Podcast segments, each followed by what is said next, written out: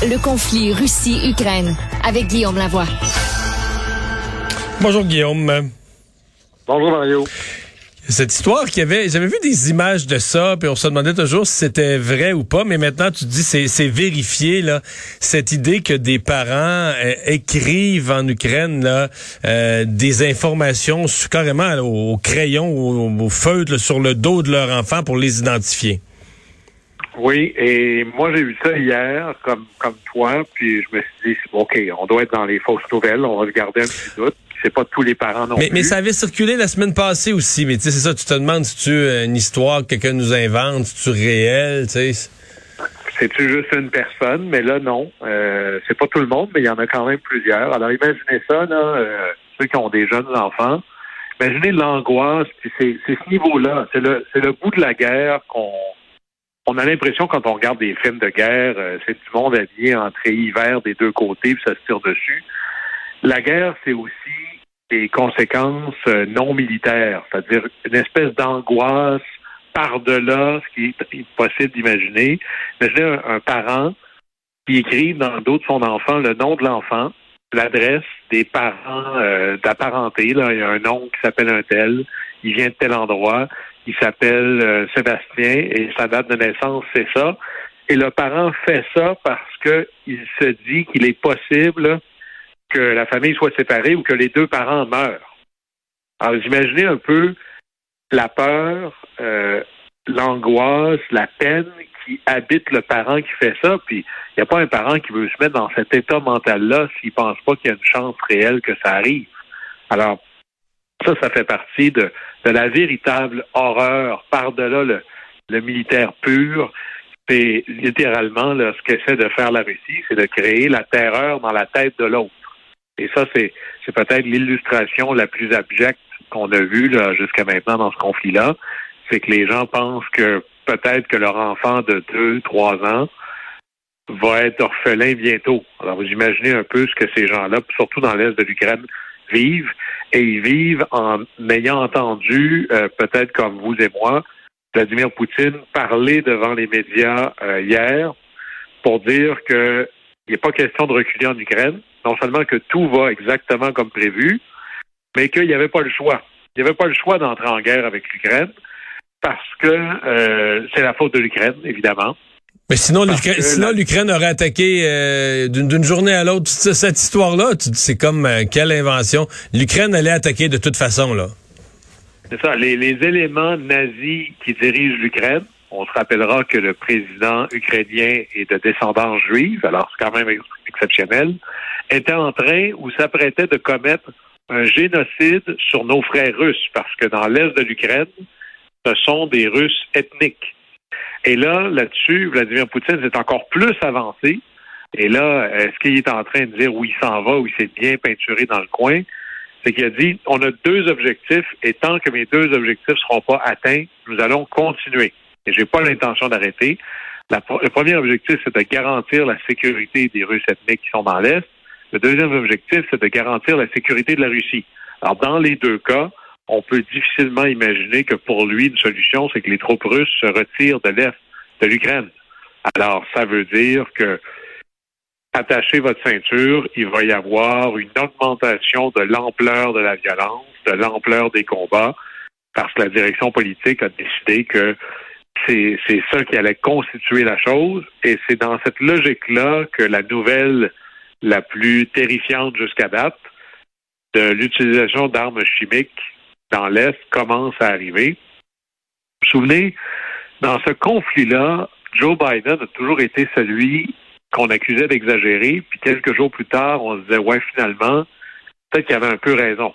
Souvenons-nous, là, au début, Biden était peut-être le seul sur la Terre en disant, les Russes vont attaquer, ils se préparent. Il disait tellement que certains disaient ben, c'est une stratégie pour, pour rendre ça tellement évident que les Russes le feront pas. On disait il va trop loin, puis il en est rendu presque à essayer de faire peur. Ben finalement, il, aurait été celui qui avait raison. En criant invasion, il a eu raison. Après ça, il a dit de Vladimir Poutine qu'il était un boucher. On s'est dit franchement, là, quel écart de langage. C'est à peu près ça que le président français disait. Il n'y a pas beaucoup de gens aujourd'hui qui diraient que Biden avait tort. Là, Biden a prononcé les mots génocide. Hein, il va très loin. Personne n'a dit ça encore. Puis on espère qu'il va avoir tard. Mais depuis au moins dix jours, deux semaines, le président américain dit les Russes se préparent à utiliser des armes chimiques. C'est ça qu'ils vont faire. Et là, il commence à y avoir des rapports, pas complètement confirmés, mais des informations qui arrivent de l'armée ukrainienne, qui arrivent d'ailleurs en disant qu'à Mariupol, il y a à, Mariupol, il y a des, des, des traces, des preuves d'utilisation d'armes chimiques. On va en savoir plus dans les jours qui viennent. Et c'est pas étranger aux techniques russes qui s'en sont servis ou qui en ont servi aux forces syriennes. Alors ça, ça pourrait être euh, une ligne rouge potentiellement dans l'histoire de ce conflit-là, surtout parce que Joe Biden a dit très clairement, si jamais il en utilise, les conséquences seront très claires, très dures et majeures. Mais ça, c'est toujours euh, les conséquences. Toujours un mot tu euh, t'annonces des conséquences, mais volontairement, t'annonces pas de quelle nature, euh, tu t'annonces pas une menace claire, euh, t'annonces pas ton entrée en guerre, t'annonces des conséquences. Mais c'est quoi, mettons, il utilise l'arme chimique, là, il l'a utilisé l'arme chimique. C'est quoi la conséquence? c'est, demain matin, c'est quoi la conséquence? il faut, faut, que tu... faut, faut que tu puisses agir à la hauteur de tes menaces ou de ce que tu as annoncé. Oui, à date, il, a quand même livré. Je comprends le jeu parce que des journalistes, euh, quand le président américain a dit ça, a dit, ben, euh, question, c'est quoi les conséquences? Puis Biden a dit que très clairement, euh, je vais pas vous le dire. Je, je, garde ça pour moi. Je vais pas partager ça, euh, ne serait-ce qu'on pourrait imaginer. Si tu dis, je vais, euh, je vais démolir telle chose, je vais attaquer tel objectif, tu veux pas envoyer ton, ton plan d'attaque à l'ennemi par le truchement des médias. Puis là, il faut quand même remarquer qu'à date, je regardais comment les choses avaient bougé. Et au départ, on disait, ben, fournir des armes, il y avait beaucoup d'hésitation du côté de l'Ouest, de l'OTAN. Est-ce qu'on sera, on, revenons au début du conflit, l'armée ukrainienne ne pouvait pas tenir seule. La question, c'est si on veut vraiment s'engager, sans s'engager, il va falloir fournir des armes. Les hésitations étaient de, de quatre niveaux.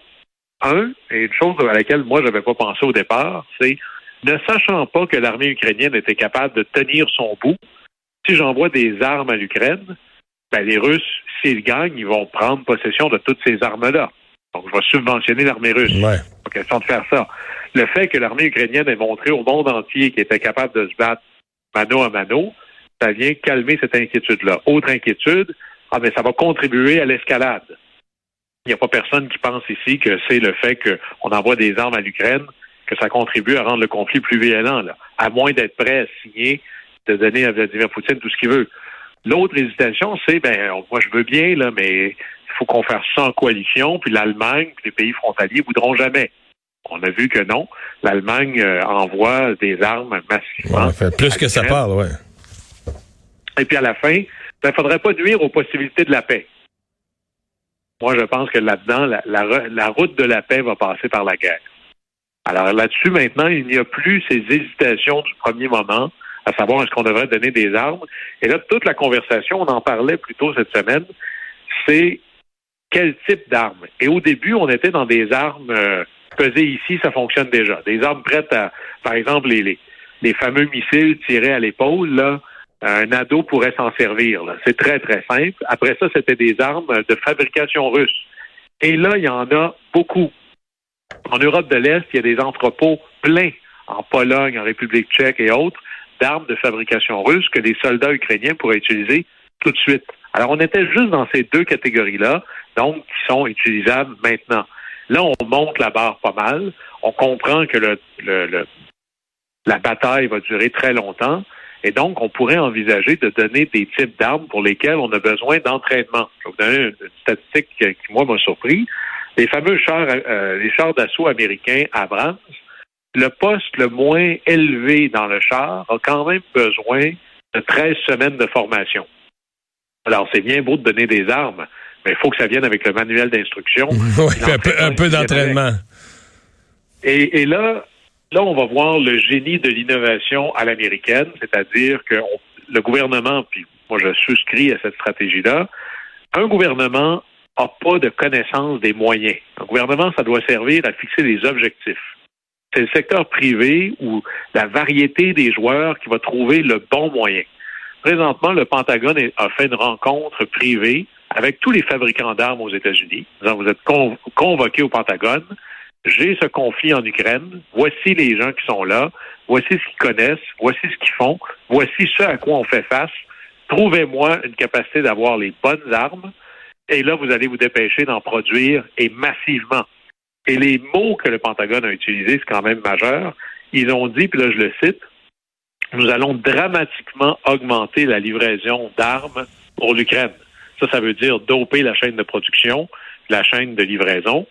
Et là, d'ailleurs, ben, pour faire suite à ça, euh, Joe Biden vient d'annoncer. Ben, c'est ça, ça nous conduit à l'annonce des dernières minutes, là. C'est ça. Joe Biden vient d'annoncer 800 millions de dollars d'armes supplémentaires. Et là, on parle pas de, des armes, on les qualifie, on dit ce seront des armes d'une efficacité très élevée, sur mesure pour faire face au type d'assaut qui s'en vient de la part des Russes dans l'Est. Alors, ce n'est plus le même combat. Et là, moi, je pense que l'OTAN, ou plutôt l'Ukraine avec le concours de l'OTAN, doit changer aussi sa politique. C'est-à-dire qu'il faut décider c'est quoi nos objectifs, même militaires dans une bataille. Et là, ce n'est plus que le char russe qui se promène sur le territoire ukrainien. Il faut élargir. Il faut se dire qu'on utilisera tous les moyens que ce soit létal ou non létal, pour rendre inopérant tout ce qui contribue à l'agression russe en Ukraine. Alors ça, ça veut dire les lignes d'approvisionnement, le carburant, le matériel militaire, les troupes, tout. Et là, ça veut dire dans le ciel, sur la terre et sur la mer. Moi, je, m'attends à ce qu'il y ait peut-être des navires russes qui finissent par prendre l'eau bientôt. Là. Alors, euh, à la fin, si on résume tout ça, Ronald Reagan était un personnage assez fascinant. Il s'enfargeait pas dans les détails, mais il avait toujours une espèce de vue, certains disaient simpliste, mais infiniment claire. Et un jour, on lui a demandé, Président Reagan, c'est quoi votre politique sur euh, la guerre froide, sur la bataille avec les Russes? Et il avait dit, mais j'en ai une très claire. Nous, on gagne, eux, ils perdent. Et il va falloir que, dans les Ukrainiens, que le temps que nous, on se dise, mais là, c'est binaire. Ou bien on gagne, ou bien il faut qu'on gagne, donc il faut qu'ils perdent, et ça prendra ce que ça prendra. Alors c'est là où on en est un peu aujourd'hui. Merci Guillaume. À demain. Bon, au plaisir.